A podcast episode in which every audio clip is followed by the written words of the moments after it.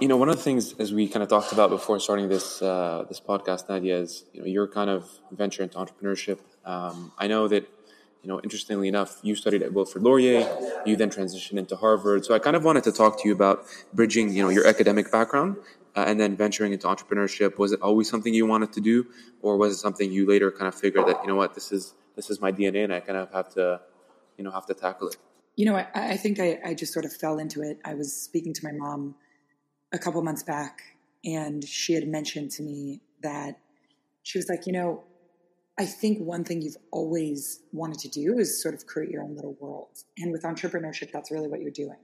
You're creating a world of your own. So whether you're a writer, an artist, any kind of storyteller, really, um, you're building your own little universe. And I think that's what you do with entrepreneurship. So for me, I think I first got started with a, a real venture, or I, I, guess like a real business, um, in my first year of college. So I was 17. I was at Wilfrid Laurier University in in Canada, and I discovered this opportunity to buy a franchise, and it was College Pro Painters. And so you could get a franchise and start your own business.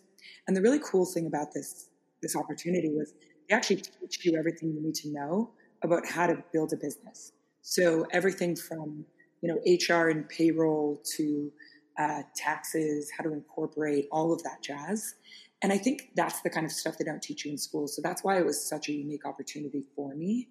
Um, in particular, it, it differs from sort of, I, I guess, the process that one might go through, just like trying to teach themselves everything, while you're still kind of learning the same content. Being guided in that way was extremely valuable um, and sort of set me up for what I would need to know in my next businesses. So I ran that business uh, my first summer um, of college, so from year one to year two, our freshman sophomore year, and um, it was a great opportunity. So I discovered that I was a great salesperson. I loved creating these teams, training them, and owning and operating my own business. And then when I went into second year, I was like, wow, in comparison to what I just did, you know, I, I, I got to be doing that again. Um, so in my second year, I decided to start a media company. So I started in Toronto, but quickly moved to New York and mostly started building it and conceptualizing everything. Which was there. 460, uh, or was that? Uh... No, that was that was Birdcage. So Birdcage, uh, Birdcage. Media Group. Okay, so we. Uh, yeah, so we aimed to create a magazine. It was a niche uh, publication for the industry, mostly covering um, the unique stories of the people that were actually behind the work. Because my belief is that, you know, even if you look at at a, a tech or you look at fashion, you look at music, the work product itself wouldn't exist without the people who create it. So I always thought that the stories of the people in the industry were much more fascinating, understanding why they do the things they do, what drove them to create what they created. Uh, I was always fascinated by that. And so I wanted to create a magazine for that. Um, and then, you know, after that business, it, it, didn't really work out mostly because, you know, we were a bunch of 19 year olds in New York trying to publish a magazine and right before the iPad came out. So once it did come out, advertisers were no longer willing to kind of get experimental with niche print magazines. They were sort of putting all of their their new budget towards um, iPad advertising, uh, at least at that time for experimental budgets. And so, you know, we had driven a lot of hype though, and I think that was a really unique learning opportunity through, for me. Through your personal brand, or was it like free PR? How did you? How are you generating that hype at the time? You know, I think it's just a hustle. Like just going out there, you know, we had a core team of of six folks. We had over 50 contributors. I think it was just going out there and storytelling, um, telling anyone who would listen about what it is that we were building, about this idea, about what we wanted to create. And I think that was that was really what drove it. Um, so it's not so much my personal brand as as much as it was, you know, my personal hustle and going out there and just talking to as many people as possible and getting them involved. We had a lot of events actually, so our events were really successful. We hosted them in Toronto and New York, um, all over the place at Fashion Week. Uh, it, was, it was a lot of fun. Um, and then from that, you know, the the founder of 460 approached me and he was like, you know, I, I saw the, the hype that you drove and you know how you marketed uh, Birdcage, and I would love it if you could come join 460 as our CMO. So I joined, and you know, I actually took part in helping recreate the product. Um, at the time, it was something very different. I was more for personal use. Um, I helped rebrand it and rebuild the product so that it was more for um, for brands to leverage. So it was a um, uh, a social media platform that consolidated all the brand's social media and community generated content into shoppable feeds that these these brands could embed anywhere in a digital space, um, so like a website, uh, anything like that. Uh, and being co-founder and CMO of 460, that was a great experience. A phenomenal product. Um, after a year and a half, I decided to go back to school. Um, so actually exited the business um, and moved back to New York. And I, I, started out by just enrolling in some courses at Harvard through the extension school. So I would say I had a very non-traditional way of addressing my education. Um, I think it's like an abstract piece of art. Everybody interprets it differently. Um, so for me, it was I was committed to learning, and I and I wanted to experience sort of all these different courses. Um, and then after you know succeeding and, and, getting some great grades, someone from the extension school's um, academic uh, advising department reached out to me and uh, noted that there was a full time degree program which I could apply for. Uh, and so I decided to do that and got in uh, three months later, uh, and then started full time on campus um, in in January of 2015. So that was exciting. I'd already had a couple semesters under my belt, and they transferred um, some of my credits to contribute towards my degree. Did you go to Boston, uh, or so did you do that, it like from New York? How did that work? I, I actually did it from Boston. Um, so as part of the um, degree program, there are on-campus requirements, um, and they're they're different than just you know taking courses exclusively online. Um, so I did that, but it was great because I got the opportunity to, you know, take courses across the various schools for undergraduate credit. Um, so it was great. So I was able to access graduate level courses for undergraduate credit, which I think for me was a lot more challenging, and I, I deeply enjoyed that. But it also enabled me to sort of keep doing the things that I wanted to do. Um, I was still very involved with tech. I was helping a few of my friends and their companies um, basically scale and grow. Uh, and I think to me, like staying busy constantly is just my way of life. uh, yeah, it's just it's just my base. It's just how I operate, and I, I do think that education is changing a lot. And you know, how really was it at Harvard? I mean, that's kind of interesting because you come from a very entrepreneurial digital lens. Um, you get you know obviously an education that's like top tier at Harvard. And did you feel like you you you were able to balance stuff on the side? Did you feel like you know they were also receptive to what you were doing um, in that kind of marketing world? Absolutely. Yeah. I think I, I honestly think um, the majority of the folks that were in the program that I was in um, had some other job. So some of them were like, like actually like full time, like successful folks who uh, either like entrepreneurs or um, actors or musicians. Uh, so it was really interesting to sort of see that. Um, and some just like everyday people, like just you know, folks looking to continue their education. Um, I, I, thought it was really unique. Uh, I'm I'm inherently academic, so you know, I I grew up with that kind of focus. You know, my mom is an educator, my dad's a doctor, and um, education is something that they've. It's just sort of one of their core values. Um, I've always been fairly autodidactic, um, but for me, I actually deeply enjoy school. Um, I, I found that I found that the the course options were a lot more intriguing um, through uh, the extension school and like through Harvard than you know they may have been otherwise. Um, the level of courses that I w- was able to take were a lot more challenging. It was just fascinating. Um, I think I'm, I'm fairly committed to the things that I do. So I spend 80% of my time focusing on my academics and about 20% focusing on my side projects. Uh, what would you say if, if you were I, to I look back? And I just want to kind of touch on this point, but um, you know, say you're doing your tenure at at, uh, at, Harvard, doing kind of academics and doing stuff on the side. What was probably the biggest thing you learned from your environment? So your peers that you were saying, you know, still had successful ventures on the side. What was the biggest thing that maybe you saw as a pattern between a lot of people who were actually there in that environment? Um, you know what? I, I would say my learning isn't. I, I, would say my my learning is is more broad. Um, I basically saw that these folks who are truly committed to education and learning will find the means to do it in the way that best fits them. Um, so we're not obligated to go get a degree. Like no one's obligated to do anything. I mean, you know, it's 2019. The gig economy is thriving. It's just like you can you can sort of address your education and your professional life in any way um, that you want today. There are options for for different personality types, for different desires, um, different aspirations, And I, found that the folks that were in my program, those who are in the who are in the full time degree program, um, were a lot more committed to learning, and I thought that was very very interesting. Um, I also think that they came from um, like they they'd worked before, so I'm pretty sure that I, I could be wrong about this, but I'm I'm fairly certain that um, for the program I was in, I think you have to be above the age of 23. So in order to to be able to transfer your credits, like basically you can't be eligible to go back and, and apply, like to basically start an undergraduate program on campus full time through Harvard College. So I think like there's an eligibility requirement. So you're above a certain age, and as such, like the the vast experiences of the, of of my peers at the time, it, it was just so interesting to learn from them. Um, I think they addressed their um, their academics with uh, or in a in a completely fresh way, having been through um, you know different life experiences including like professional experiences.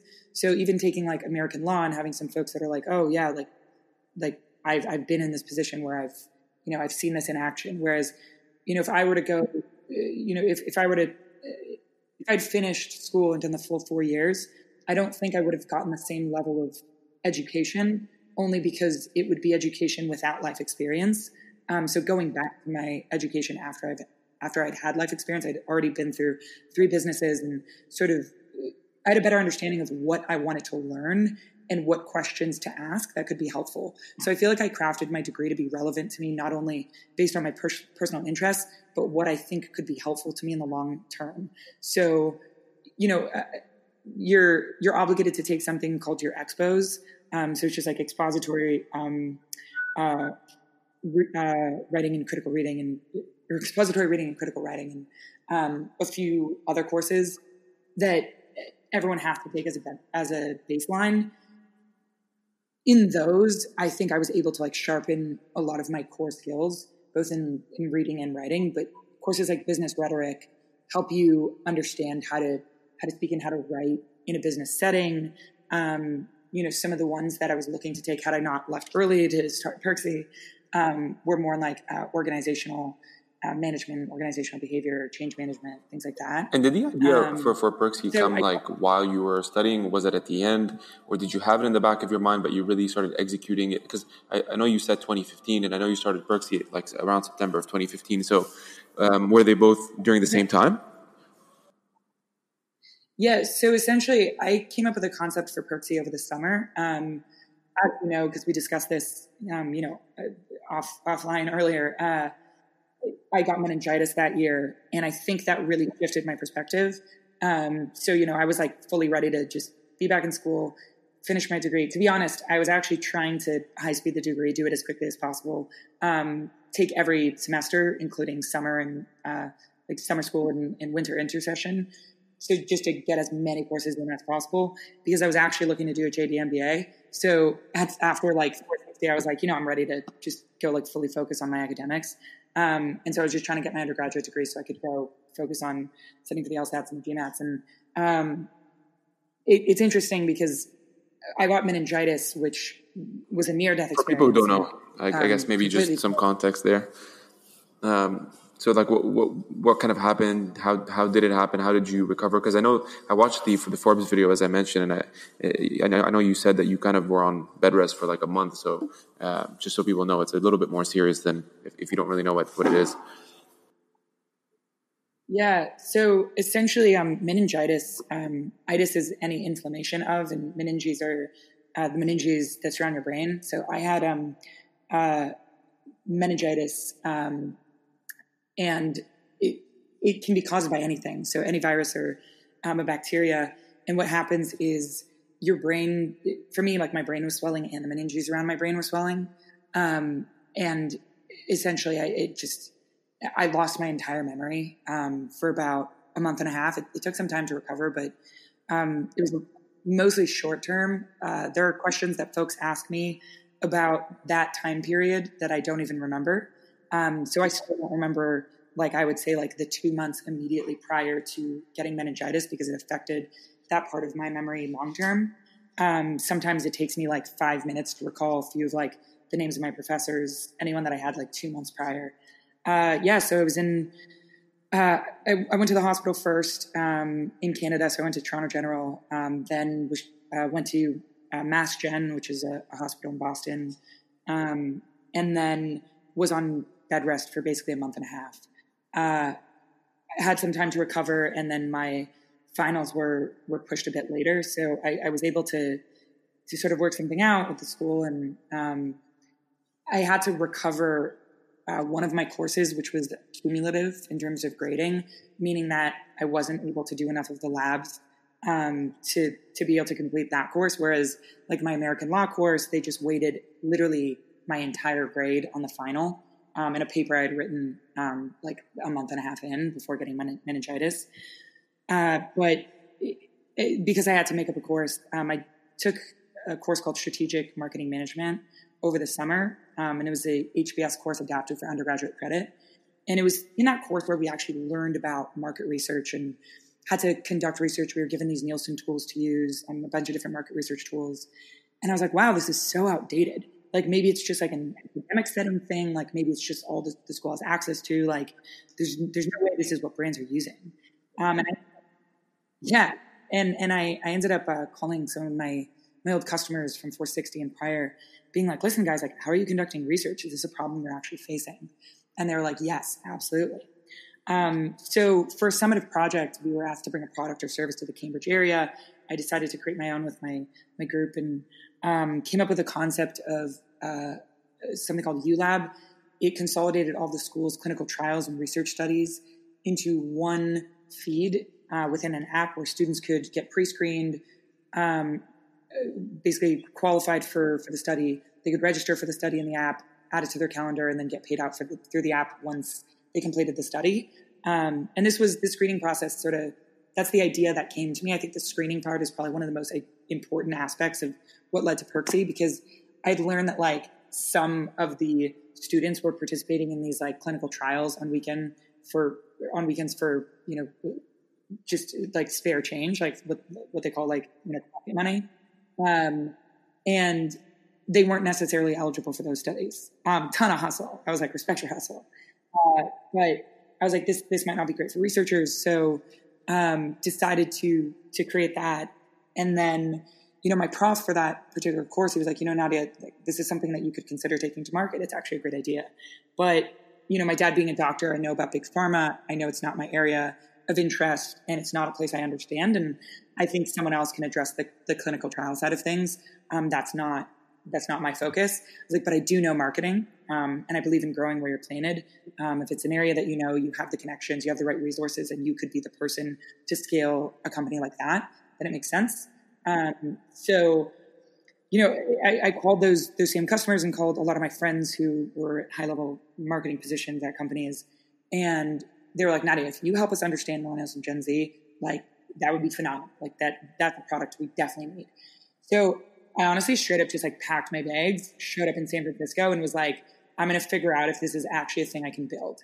Um, so then, and that was in August 2015. And then um, in September 2015, I decided to stay. Um, talked to my dad, was like, listen, I'm not going to go back to school. I, you know, um, I, I thought he would be, wouldn't be happy about that. But this time around, he was actually like, you know what? Like, do it. And, and I was so surprised. But it was, I think it's just because as a doctor, he was like, I understand the research, like, like area. Like, I understand the need for research, even though, you know, your type of research is very different. Like, I understand how important research is. And that's an area, like, I could see this being very successful, um, which I was very pleased by. Uh, so my parents were my first angel investors on that company, but would like to note that they didn't angel invest in the others.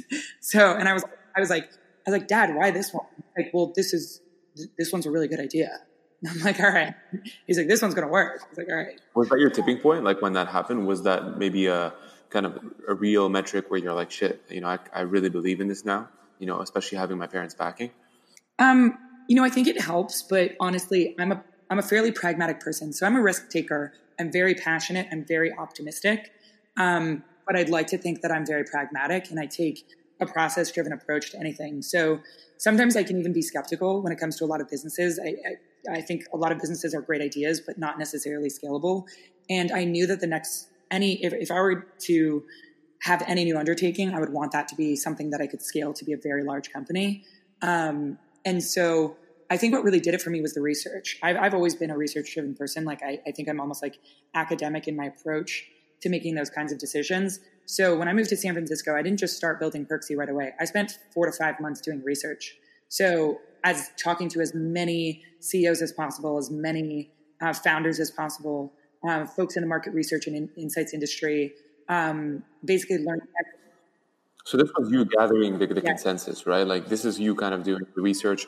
Uh, but what I'm also hearing, I think what's applicable to a lot of people listening is like your network from previous opportunities or situations or ventures were very kind of critical to the success here because you kind of rolled them over and you just kind of reached out and said, Hey, listen, I have this idea. I think it would be of value. What do you think? Then they go back and tell you, listen, I think it's a great idea. Would love if you show me what, what, the, what you know, it would look like and we can kind of discuss next steps.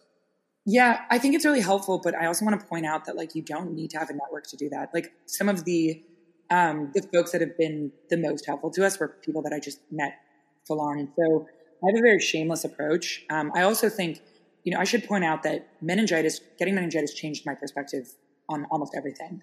Um, as in, like, I think I was always pretty daring, but I have absolutely no shame or fear in telling people now that, like, like I just like asking for what I need. Like it's like I know this sounds super cheesy, but it's a very is short approach. like I was like life is legitimately short. Like you never know when something's going to happen to you, and I never want to have to look back again and say like I should have done this or I I didn't ask for the thing I needed, and that could be the make or break scenario. Like if you think about it, if you want to ask someone for something, you already don't have that thing. So asking them and having them say no means that like you, nothing's changed. So like literally. Yeah, well, I always say it's like a thirty-three percent chance, right? Because it's either a yes, they don't reply, or yeah. they just say no. So I'm, you know, always yeah. make that for bet. me. It's for me, it's always like 50-50. If they don't reply to me, that's just like a no. So like you've got a 50-50 chance either because like yes or no is, isn't based on the response. It's yes or no in terms of getting what you want. Like you're either getting it or you're not getting it from this person. So if they don't respond, you're not getting it. So that's a no to me. Um, but it's like a 50-50 chance. But like on the chance that they say yes, like they might, they, like they very well might, and then you have exactly what you want. So um, I, I think that like that my perspective changed a lot. Like I I became a lot like I was like I, I don't want to sit around waiting to then go do something. Like prior to meningitis, I was of the belief that in order to go start my next big thing, like I would need to go get my JD MBA, be better versed in like the legal system. Like I, I honestly just think that um, if you don't know, if you're not necessarily sure what you want to do, um, getting a law degree makes a lot of sense because they teach you how to think more than anything else. And yeah, it opens the door. Also, they teach you how to think, and I've always been attracted to law for that reason. It's also about like it problem solving and operating in in like the in between. So not hard yeses and nos, but finding really creative solutions. So I actually find the law to be a lot more creative than people um, give it credit for. And then getting an MBA just to better understand how to run a business. Um, and then after I got meningitis, I was like, like what if what if I don't have all the time in the world? Like like I need to go do what I want to do now. Like this like now is the time to go explore these opportunities. Um, so it really taught me to to to just like don't wait, um, do it now. Uh, so what was the first thing that you focused on once you, you you know you got to LA? You started talking to a few potential prospects or, or clients. Sorry, or sorry, uh, San Fran. I mean, um, what was that immediate next step? So for me, I think the the advice that's the most transferable is I signed up for basically every single event. I went to every event, every meetup, tried to meet as many people as possible. Um, the way humans operate is we're network driven, um, so we're very community oriented. Um, we we move in, in packs, we operate in tribes. Um, so as a result, the smartest thing to do if you want to start a business is totally immerse yourself into the community and culture of the area you're looking to operate in. So I went to as many meetups as possible um, every single event, learned all these new conferences. It was my first time going to TechCrunch. Um, so did that, uh, basically just, just really, really immersed myself. Yeah. And I think that's the most valuable because growing that community, um, helped, helped me connect to others who could be valuable to the business. So like, you know, the first engineers that helped me build my product were one that was recommended to basically someone that was recommended to me by my friend John, who was at PayPal at the time, and he's like, you know, I have a friend um, who he was one. He's one of the best engineers I know. He can help you get started. And of course, at that time, it was all bootstrapped. So um, that's when I started sort of building everything out. Um, I hired my first employee in November of 2016. Um, he's my first hire. Uh, he is now our SVP of product. Um, so he was a product manager. Uh, a lot of people think that's very unique. Sometimes they commend me on it. Um, I didn't strategically do it. It was more in, in, intuition, I guess. I just figured I'm trying to build a product, like a, a, like an actual product, and I've never done that before. I've never been the one responsible for creating a product from scratch, and I think having a product manager who understands how to do that would be helpful, especially because I'm I'm building a, a product based technology company. Um, so did that, and then you know we just started growing from there. Uh, so spent about a year and a half in San Francisco. Um, another thing that I did too was um, I actually designed the entire app and platform myself. Um, so I, my thought at the time was that no one would want to join the company unless they could visually see what it looked like, like what product you were trying to build. Maybe that's also because I'm a very visual person and I'm a visual communicator. And I just figured like, you know, if someone comes to me, it's, it's always helpful to see the visuals. Um, and so I was like, you know, if I'm to go to an engineer and tell them what I want to build, having those visuals would help. And I knew I wouldn't be able to afford a designer at that time. So I just sit down, sat down with a bunch of textbooks, um, read everything, pour over every, poured over everything, and just downloaded the software and taught myself how to use it. Of course, it took a lot longer than I'm sure it would a designer, um, but was able to design the product start to finish. And we still use those designs today. Um, and we actually ended up registering patents on, on our user interface and on our design. So that that's pretty cool. I, I think that's definitely a, a satisfying feeling for me, um, knowing that like I, I built sort of something out of out of nothing, out of not knowing how. So like I also recommend to like any aspiring entrepreneurs, if you don't have access to something, remember that you do always have the option to, to do it yourself.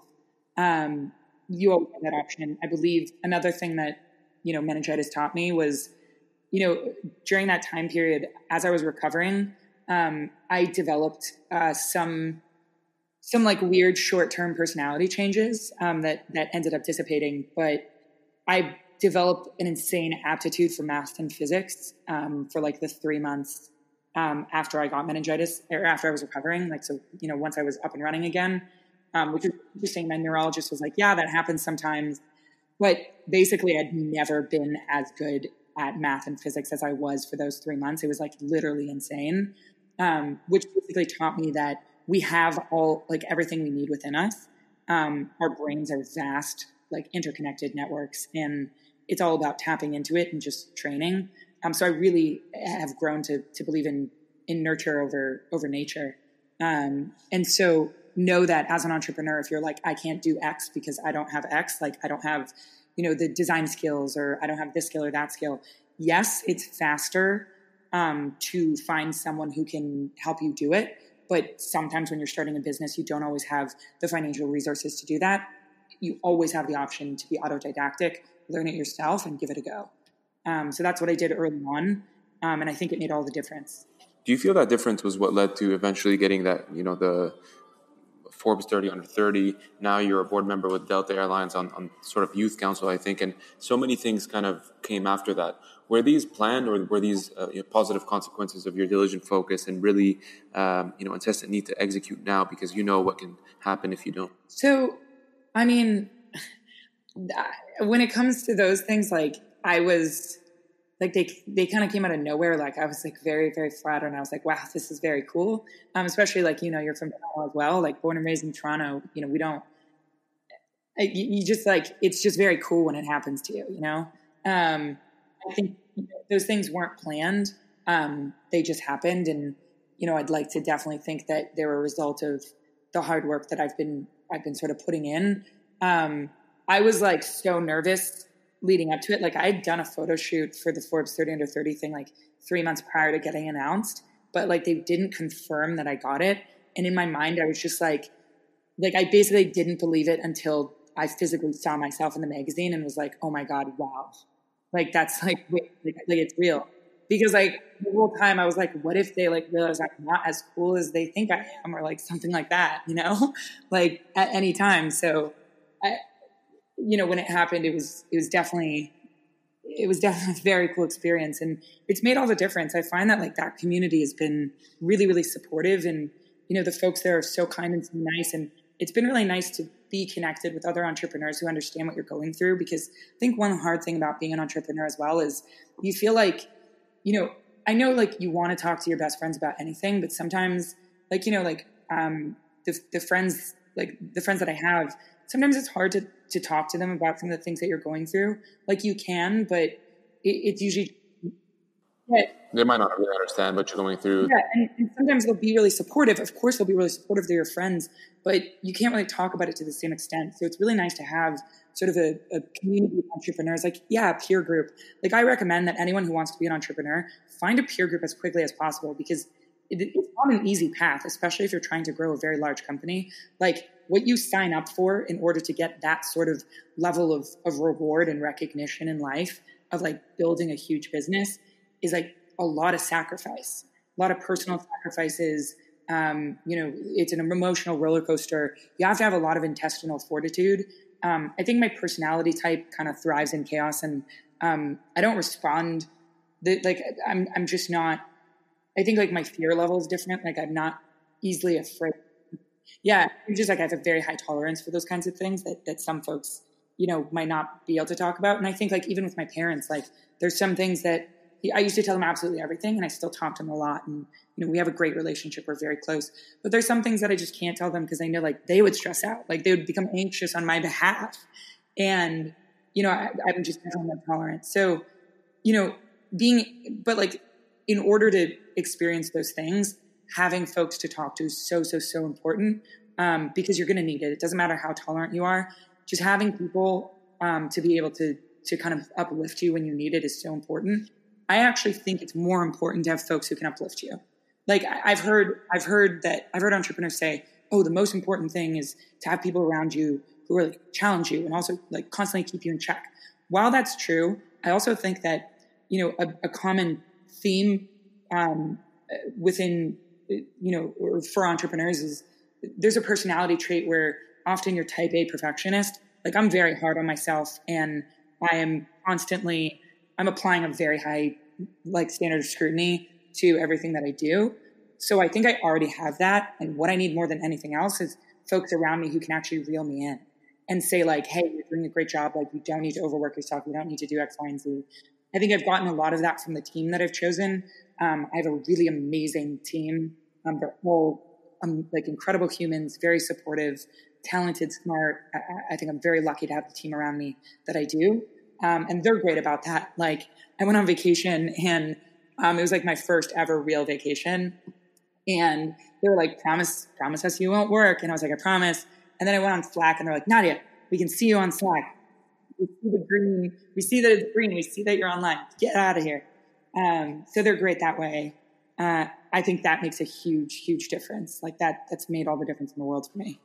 Agreed. And even on this topic quickly, like we actually started, uh, we called it a young founders dinner, but in Toronto, basically, like we're gathering anyone who's, you know, founder under, under the age of 30, um, has a legitimate business, either, you know, went through like a seed round, a series A, and just kind of a peer group where you also, you feel it's kind of safe to talk about these elements. Cause typically as a CEO, like you don't really want to talk about vulnerabilities all the time. You know, you're supposed to be the one pitching about the growth, the story, the optimism. And so oftentimes when things get challenging, it's like you need some, you need someone going through the same you know uh, window or situation so that you can kind of uh, you know talk to them about that. One question I have for you though on continuing on this is um, sort of on on the balance scale, right? Like curious to see how a day in the life looks like for you, especially now versus when you first started, and and how have how have you sort of got to that balance scale for you in, in your personal life, having managed uh, Perksy, going on vacation recently? Do you feel like you're at a better point now? You know, I think that's a tough question to answer because I want to give you an honest answer and I want to say no. Um, the reason is because, like, you know, I think the vacation I did because it was absolutely necessary, almost because I had less time to myself. Um, I found that, um, you know, early on in the days of building, um, there's less to focus on because you have less people, so you don't need to constantly be thinking about hiring, um, thinking about HR, um, managing a bunch of folks. Like, you know, even when it was like three of us, like myself, my VP Eng, VP product, um, when we were just like building the product before we had launched it, even at that point, like, you know, I think the, the roles were very clear and there, there were less categories that we needed to focus on and less tasks. So the project, like the project was just like get the get the product out to market. It wasn't like get press around this or um, you know do this podcast or this press um, or you know fly for this client. Like obviously we didn't have as robust of a client list then because we hadn't launched yet. Um, so I think it was like my days were a lot more clear cut. Like I could focus on on very very you know like core things that would um, that pertain to like product and like the business at a macro level. Whereas now I think there are a lot of micro decisions. I think the hardest part about this phase, especially, you know, seed transitioning towards a series A, like that, that phase is tough because, um, you know, after you raise like your first um, big chunk of capital, which we did with our last seed round um, last December, um, we raised a four million round led by Bain Capital. Um, and so no, sorry, four million. So we raised a four million seed round led by Bain Capital um, with Torch, Sinai, Gingerbread um, from DC, and uh, Founder Collective. And yeah, it was phenomenal investors. Um, it was a great round, and it was just what we needed: the right injection of capital to hire the right folks to focus on like the right product and marketing initiatives. But like as such, that also means that like you know it's not just the core product anymore. Now there are different um, different product innovations that we're working on um, you know, we've grown our business quite a bit. We have a ton of new clients. Like we added 20 new customers just last quarter alone. Um, and as a result, it means that, you know, I, I think the more challenging thing is um, that the CEO has to focus on building out the team at this stage. And, you know, I'm always hungry to get my hands dirty and, and be out there, you know, doing the work and, and being the one selling and, and being involved in the marketing activities. And I think, you know, this is the phase where you learn that you can't be involved in everything and you have to really be, um, you know, be like, uh, like ruthless with your time and, and prioritize accordingly and understand like where you're most needed, where you're most effective.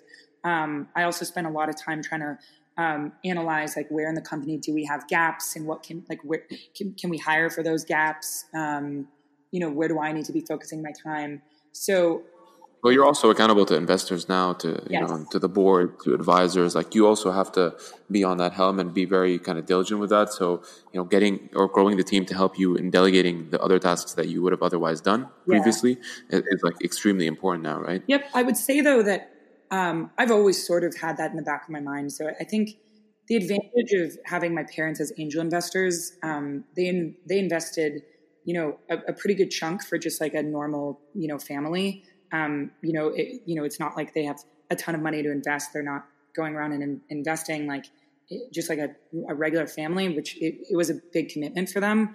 Um, and like in my mind, this is my parents' retirement money.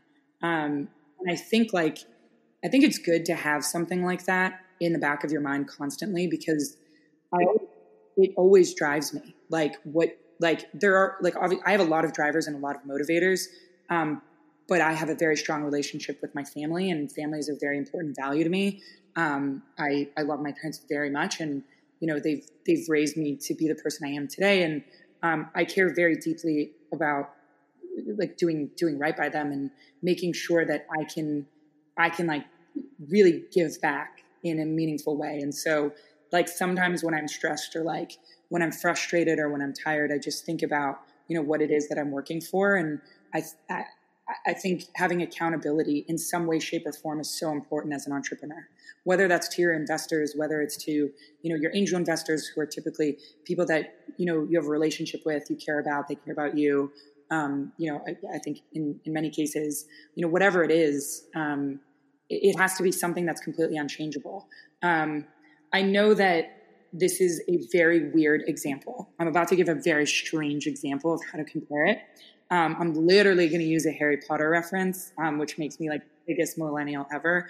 But basically, in the third book slash third film, for those of you who have read or watched either, um, when Harry Potter is trying to come up with a like a happy memory for his um, like his Patronus charm, Patronus, uh, basically to like send off the Dementors, he has to think of a happy memory, and so he thinks of one and um, Professor Lupin is like, that's not a happy enough memory. And Harry ends up choosing a neutral memory. So the concept is that the neutral memory is actually one that will help you more than a happy one. Um, and that's kind of like how I think about it in terms of building the business. A commitment to solving the problem for the industry is something that I have. Um, but something like giving back to my parents is something that's so unchangeable that whatever shifts the marketplace, like, you know, if there's some vertical in innovation tomorrow that changes the way we have to do business, it would enable me to pivot. Um, let's say, like, you know, it, this is like deeply unlikely in an industry like the one I'm in, but for some entrepreneurs, like, you know, if the business problem you're solving like goes away or shifts in some way, shape, or form, building a business or having your only driver be a commitment to solving that problem in this particular way um, will make it very hard to pivot. But if your commitment is to something beyond that, like you have a, a secondary driver, a secondary motivator, it makes it a lot easier to pivot when when you need to um, and stay grounded. So, uh, you know, it's a, it's a strange way of looking at things, but I feel like making sure that you have that uh, helps you stay accountable to multiple motivators, multiple drivers, and multiple goals. Gotcha. No, that's great. I appreciate that insight. One of the questions I had for you, I guess, and then uh, I have maybe two more, but uh, on this one, I'm kind of curious, like having accomplished a lot, especially at a young age, what are you kind of looking forward to next? Like, is there something, and we're talking about drivers, motivators, these are things, maybe your whys. Um, is there something on the career side that you still, or maybe on the academic side that you're really kind of pushing for? Um, honestly, the way that I see it is like, um, I'm doing exactly what I want to be doing right now. And I am exactly, I think, where I need to be um, in terms of my journey. So, my commitment so like I, i'm a voracious like learner. To to me as long as i'm constantly learning um, and like the rate of learning is very accelerated i'm very happy. Uh, i like building things i like solving problems and i like learning. And i feel like i get all all three of those things like in abundance here at perksy. So for me i just want to keep doing more of this. Um, my next goal is really like a scale factor. So i also think that like for me um, I really want to build a big business, not because of, like, not necessarily because of like the financial implications of, of like what it means to build a big business, but more so like, like what that achievement means. So like, it's a hard thing to do to grow a business over a billion dollars in value. And like, that's something I really want to do because of the challenge. So I think that like, as long as I'm continuously moving towards that and working towards that in like at an accelerated rate, I'm very happy. Um, I do want to continue solving problems for this industry. Sometimes, like what I want to do is a lot further along than like what we can do, just because of like my the nature of my personality. Like I'm always looking towards what's next. Um, and like our goal is to be the Adobe suite of market research products.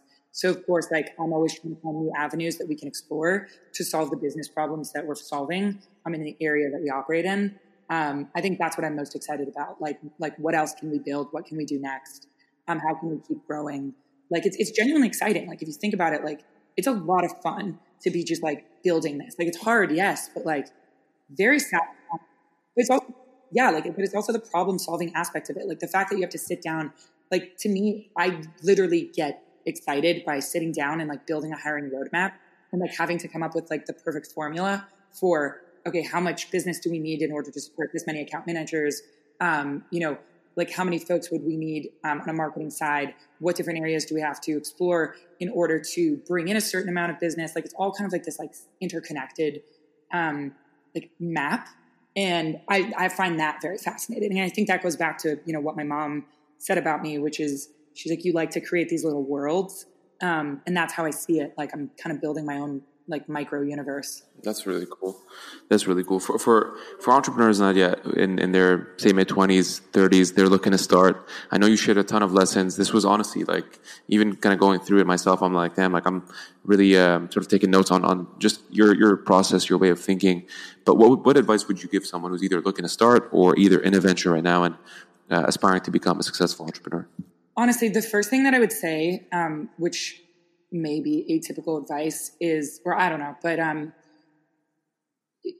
I think this is this is one that I asked myself early on. Um, you can come up with a great idea. What's more important is making sure that, well, like obviously, like as part of the business process, like making sure that there's market demand, um, that the size of the opportunity aligns with like the size of business that you're trying to build.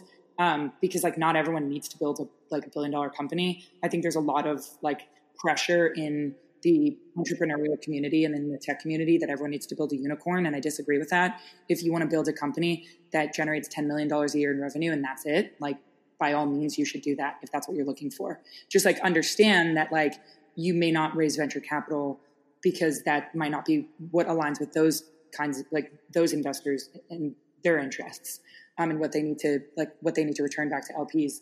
Um, but I think it's like understand the type of business you want to create but also like really really think about whether or not you're the person to to build this that particular business.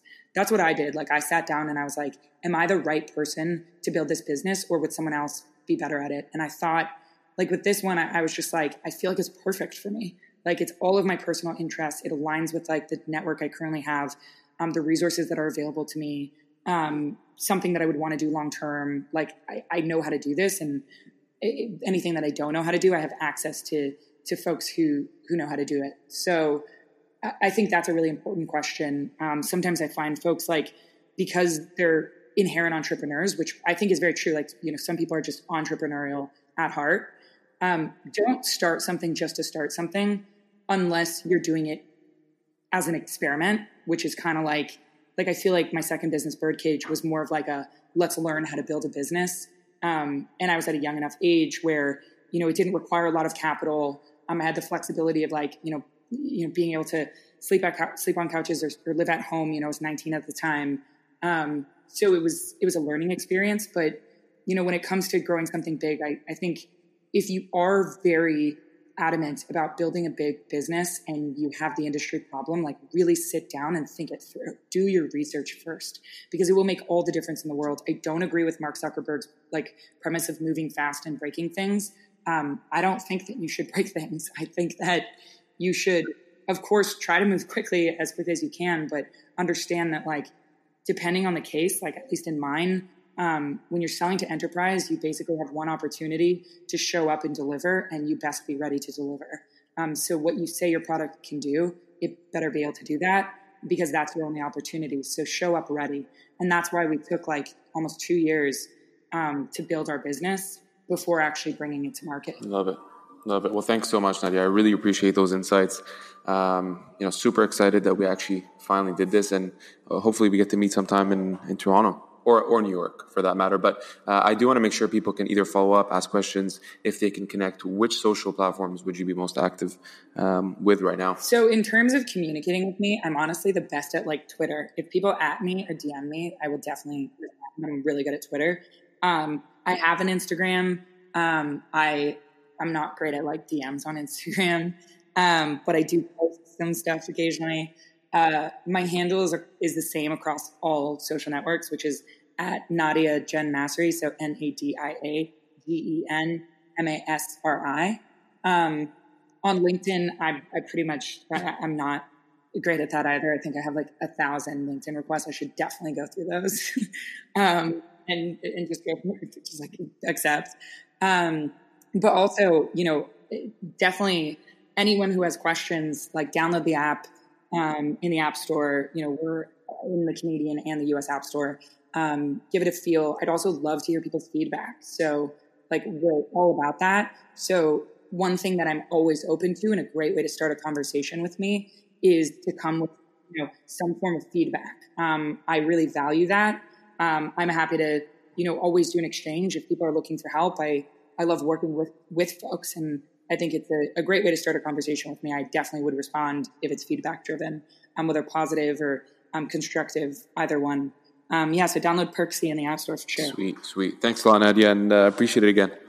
Thanks so much, George. Um, great chatting with you.